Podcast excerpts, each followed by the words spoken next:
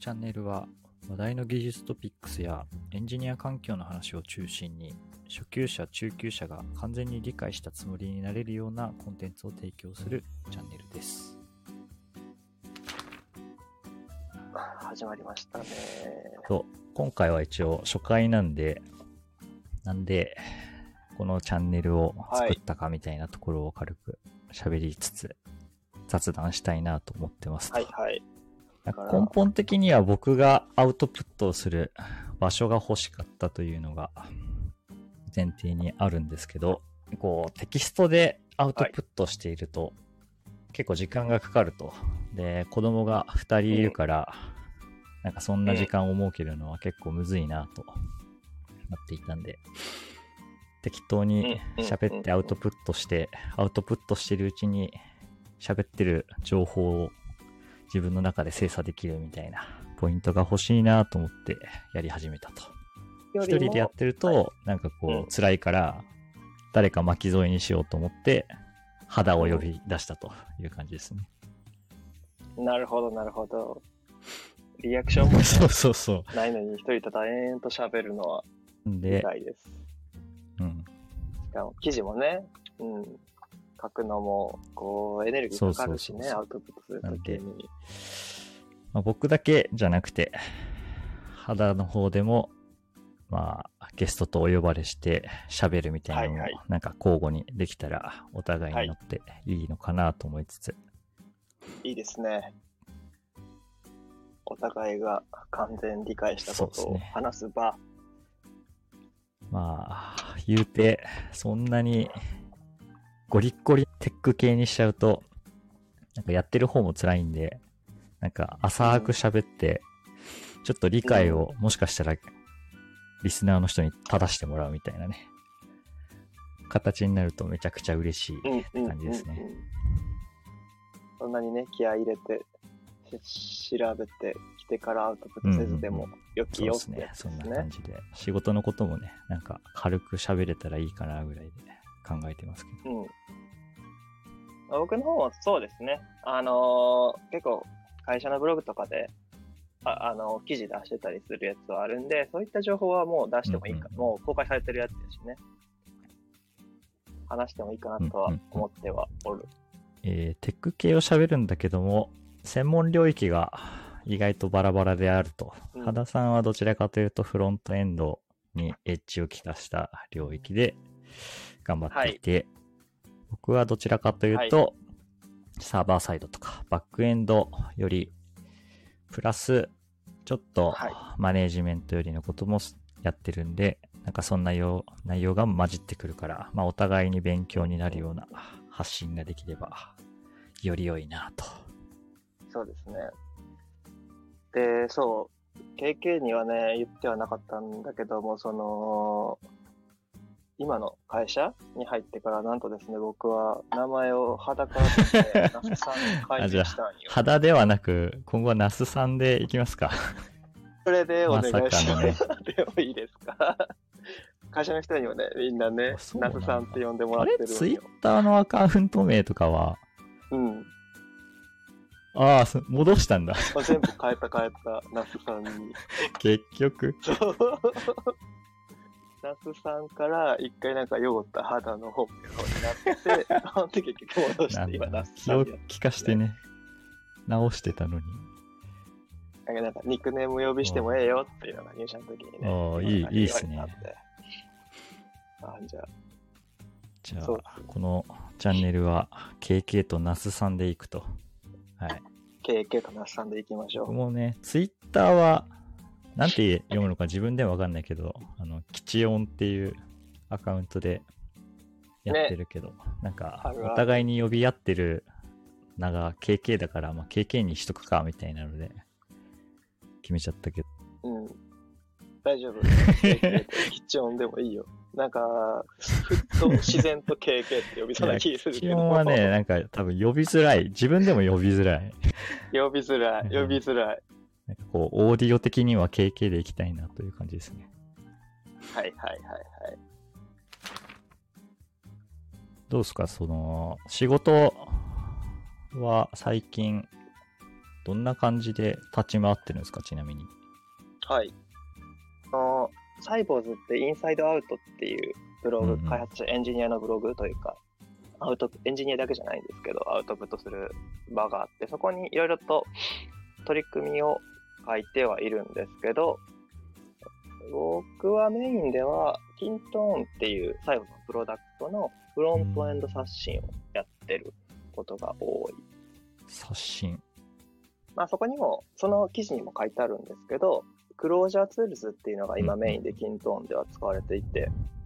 それをまあ React に刷新していこうっていうプロジェクト、ざっくり言うと、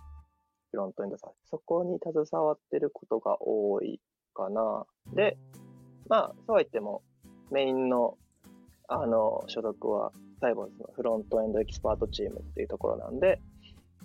そのフロントエンドエキスパートチームの活動も並行してやってる。まあまあ、フロントエンドエキスパートチームの活動の中の一個として、キントーンのフロントエンド冊子をやってるようななるほど。かな。ああ、そうそうそう。ちょうどね、今、裏で Slack で共有してもらったけど、その記事とかもそうですね。なるほど。ちょうどやってることです結ね。構大掛かりな感じですよね、多分。結構、そうですね、大規模に。人も20人から30人ぐらい、このさフロントエンド刷新にはうん関わってる人がいますね。すごい、すごいですな。なんか、僕は今、10名いないのかな？開発者だけで言うと。の環境で、しかもチームを2つに割って、ここで動いちゃってるんで、それぐらいの開発規模でやってるっていう絵が、なかなか想像できなくなってきてる感じですけど。ただ、KK の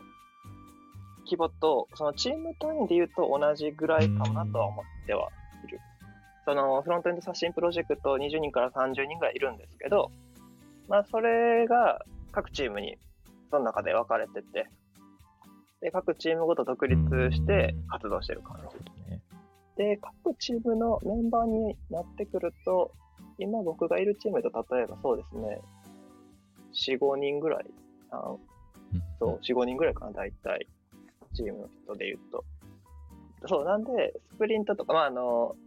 KK の会社もね、多分、あの、アジャイル、スクラムでうん開発回してると思うんやけど、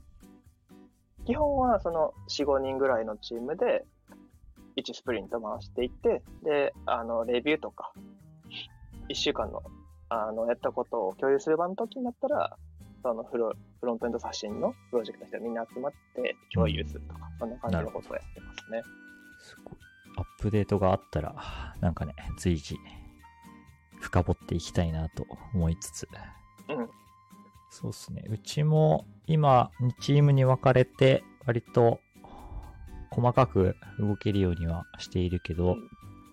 2チームの分け方ってな何単位でこれ分けてる結構、食の、いや、食の？領域ですかな。一つは、はいはいはいはお客さんのニーズをしっかり叶えていくための前のめりの探索的なプロダクト開発をやっていて、い。あー、なんやっけ、ポッピー OC とかうんうんそういうのじゃないけど、なんか、試験的にうん。導入していくチームそのレベル感ではないかな。どちらかというと、まあ、今までニーズがあると思われていた、うん。機能体っていうのがいくつかあったけど、なんかそれって本当に必要だったんだっけとか、そういう検証、本来であれば PDM とかがね、中心にやっていくっていうのが理想的なんだけど、まあそれがうまく立ち回ってなかったと。うん。なんで、うん。まあ、あらかた PDM の人材とかが少し入ってきたタイミングで、じゃあ、そういう検証を含めてやっていこうというふうに立ち上がったのが、えーその一つのチームで、割とマーケサイド、まあうんセールスとかの人間とうん。PDM 開発、まあ、デザイン、まあ CS も部分的には関わってるのかな。うん。なんかそういう形で機能を作っていく。はい。で、はい。お客さんに細かくフィードバックもらったり、ちょっとトライアル的に触ってもらって改善を促すっていうのを、まあ、早いサイクルでやっていこうというので、立ち上がったのは今年の初めぐらいかな、今、ちょうど、はいはい。まあ、6月になったんで、ライク？3クォーターの動きっていうので、なんかフェーズ2として、一回出したものが、まあ、ちょっと機能がまだ足りてないと。一部の業界の人に触ってもらうにしても機能が足りないから、そこの機能拡充とか、まあ、UI 改善みたいなのをやっていくっていうので立ち回ってる感じですね。で先行して進ん先でね。行して割と進んで、なんかそっちの動きは実はあまり感知できていなくて、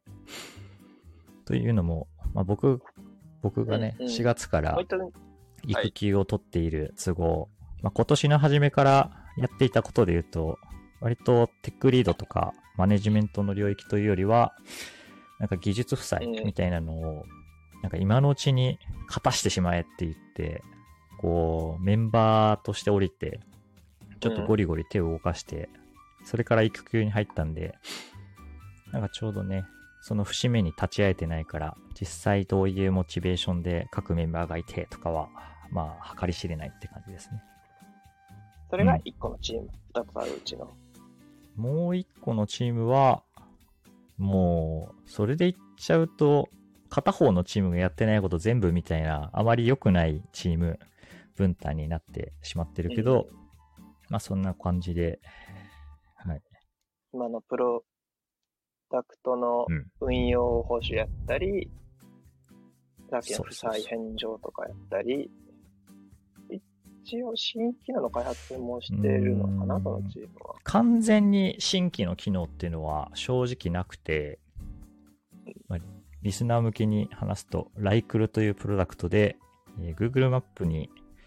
表示される店舗の情報を管理するビジネスプロフィールって名前に今年ぐらいからなったんですけど、Google ビジネスプロフィールという。サービスがあって、あれだよね。あの、Google 検索でなんかレストランとか調べたら、最初にそ出てくる。やつよね。あの、は Google いビジネスプロフィールって言われるものは。なんでね、Google マップに、なんかややこしいんですけど、優先的に情報を反映させるっていう仕組みなんで、なんかこう、その管理画面上からデータを変更したら、確実に Google マップに出ますよっていうものではないっていうのがちょっとややこしいんですけど、なんかそういうややこしさを吸収するプロダクトを作っていて、勘どころで言うと、やっぱ API がドラスティックに変わるんですよ。プラットフォーム側の API が。本当にエンドポイントから何からうん。なんかレスポンスされる構造、JSON の構造も変わるし、なんかこう、QPS みたいなうん。リクエスト回数の制限の単位が変わるみたいな話まで、ここら辺の対応に追われてたのが、ど。まあ今年の3月ぐらいまでそうだったのかな？新機能っていうよりかは、そのプラットフォーム側の API の仕様変更だったり、バージョンアップによるはい。実際今のライクルってプロダクトのそうそう対応。いやー、それ結構うん。優先してやらないといけないことですもんね。動かなくなっちゃうし。まあ、それも一個大事な開発内容なんだけど、それとは別に、すでにリリースされている機能うんの改善をしないと、まあなんか CS さんが逼迫する。要はサービスとして提供はしてるんだけど、プロダクトはカバーできてない領域が結構広がってきちゃって、まあ人力でうんちょっとやったけど、このままじゃスケールしないから、システムに落とさなきゃいけないよみたいなのも、まあ一部あったりするし、よくわからない不具合をね、こう、まあ、プラットフォーム側の API が返すエラーが、例えば404で返ってくるんだけど、いや、実は404ではなくて、みたいな。詳細を話すとね、すごいことになるから、はいはい。あまり細かくは喋らないですけど、なんかそういう内容に対して細かく保守とか改善とか、まあエラーが落ちた場合のリカバリーをうんこううまくシステム化していくみたいなのをやったり、っていうことをやっているチームがもう一つあると。こう後者の方の何でも屋さんチームはやっぱりカオスなので、まあ、今育休だけど半育休って形で関わってるんで、時々こうチーム改善みたいなチームの組織系どうしようかって話では、うん。割とそのつプラットフォームチームに近い、プラットフォームの難しさとか、そのプラットフォームの変更によってビジネスのスケールが結構阻害されてるみたいな要因を解消するってチームを一個独立させないと、うんビジネス側、セールス側の要求をつどつどアドホックに差し込んでいくと、そっちの方がどうしても優先度が上がりすぎちゃって、開発が進まないから、しかもね、なんかこう、プラットフォームの変更とかを逐一 PDM に説明しても、なんか PDM もなんかよくわかんないんで優先度つけられねえっすみたいなことに結構なりがちなんで、技はい術はい。面での解消って意味で結構探索的に、工数もよくわからないけど、とりあえずうん。こういろいろ探しながら解決策を模索するっていうアクションになるんで、まあ、切り離した方がうまく回るだろうっていうので、今切り離し途中って感じですね。なんか聞いてると結構、最初に紹介してもらったチームの方が、モチベーション上がりそうな気が、うんエンジニアとしてはしてる、けど、そこら辺のメンバーのモチベーションとかは大丈夫なんですか？そう校舎のチームで。なんかそこら辺詳しく101とかを重ねてるわけではないので、事実はわからないけど、まあ、今話したような状態には少なからずなっている可能性はある。技術的に新しいことをやりたいっていうモチベーションに対しては、意外と前者のこううん検証するチームって、あんまりこう新しい技術をもりもり入れるってことよりは、アジリティを出すために、とりあえず検証できるような環境をボシボシ作ったりとか、画面をこさえていくっていうのが中心になるんで、うん。まあそっちはビジネスとして楽しさを求められるみたいなモチベーションにやってもらいつつ、プラットフォームの難しさっていうのは結構マイクロサービス化みたいな文脈だったりとか、それこそメッセージング使って、まあ AWS とかだと SQS 組み合わせて、うまくリトライ処理を考えていくみたいな、うん。まあテック寄りの楽しさを追求できる場にできると、まあモチベーションの作り方は結構変わるんで。あんまりね、なんかこう、旧システムの、なんか、重りというか、なんかこ声だめを漁るみたいなうん解釈になっちゃうと辛いんで、そういう分離をしつつ、正直既存機能の改善とかも言ってしまえばお客さんの要望にどう早く対応するかっていう解釈になるんで、おそらくその文脈の回収は前者のチームによっていく。っていうのが、システム的にも正しいと思うんですよね。あんまりこう、それぞれのチームが同じ領域触ってると、なんかこう、変なレビューが発生したりとか、コミュニケーションロスでコンフリクト、リリースの順序を守ってうんぬんみたいな話が出てきて、いよいよシステムの苦しさが出てきちゃう。そこはうまく分離して、プラットフォームはプラットフォーム側で、なんかこう、複雑さを回収する内容を作って、もしその内容を使いたかったら API を提供する。うんで、ビジネス側の要求に応えているチームはそのうん API 経由で、えービジネスプロフィール、まあ、Google マップの情報更新みたいなのを触るっていう形にできるとうん良いなという感じですね。すごい。チムトポっぽい。まさにね、そうですね。 stream-aligned チームがまさにアジリティ高くやるためにプラットフォームチーム、まあ、どちらかというと complicated subsystem チームが、なんかこう、システムの複雑さとか、ドメインの知識を有して、システムをうん。X アザーサービスとして提供するという流れが理想的ですね。いや、いいですね。チーム間で、ね、しっかりとそこが、境界がうんうん分離してるとやりやすそう。まあ、これからそれに挑戦するのかもしれへんけど。まあ、ちょっと、チート本にもある通り、あんまりこう、ドラスティックにチームを変えるって、まあ逆にアンチパターンになるんで、少しずつ移行していくっていう意味で言うと、あまり、うん。なんか来月から改善しましたっていう形にはならんけど、まあそういう未来を目指しつつ進んでいくって感じですね。とまあ、なんか初回から割と 重厚感ある内容になってしまったけど、全然、完全理解 FM の概要を話す会ではなくなった。はい。お互いのあれだね。現状うん 今の内容を理解されていれば、なんとなくお互いどういう領域で頑張ってるか、まあどういうとこに関心があるかっていうのがなんとなく垣間見える回になったから、まあいいんじゃないかなと。はい。で次回からは割と何かトピックスを一個立てて、そいつに対して深掘りしていくみたいなのをやっていければとはい思うんで、はいはいもし、なんかこういう内容、はい。例えば、そうだな、 React じゃなくて、 Solid JS っていうのが出てるけど、これってどうなん？みたいな話とかをね、できたらうん面白いかなと思ってるんで、まずいな。答えられるかな。全然、あれでいいよね。知らないことがあったら、その場でこう、い その、うん例えばソリッド JS のページ見て、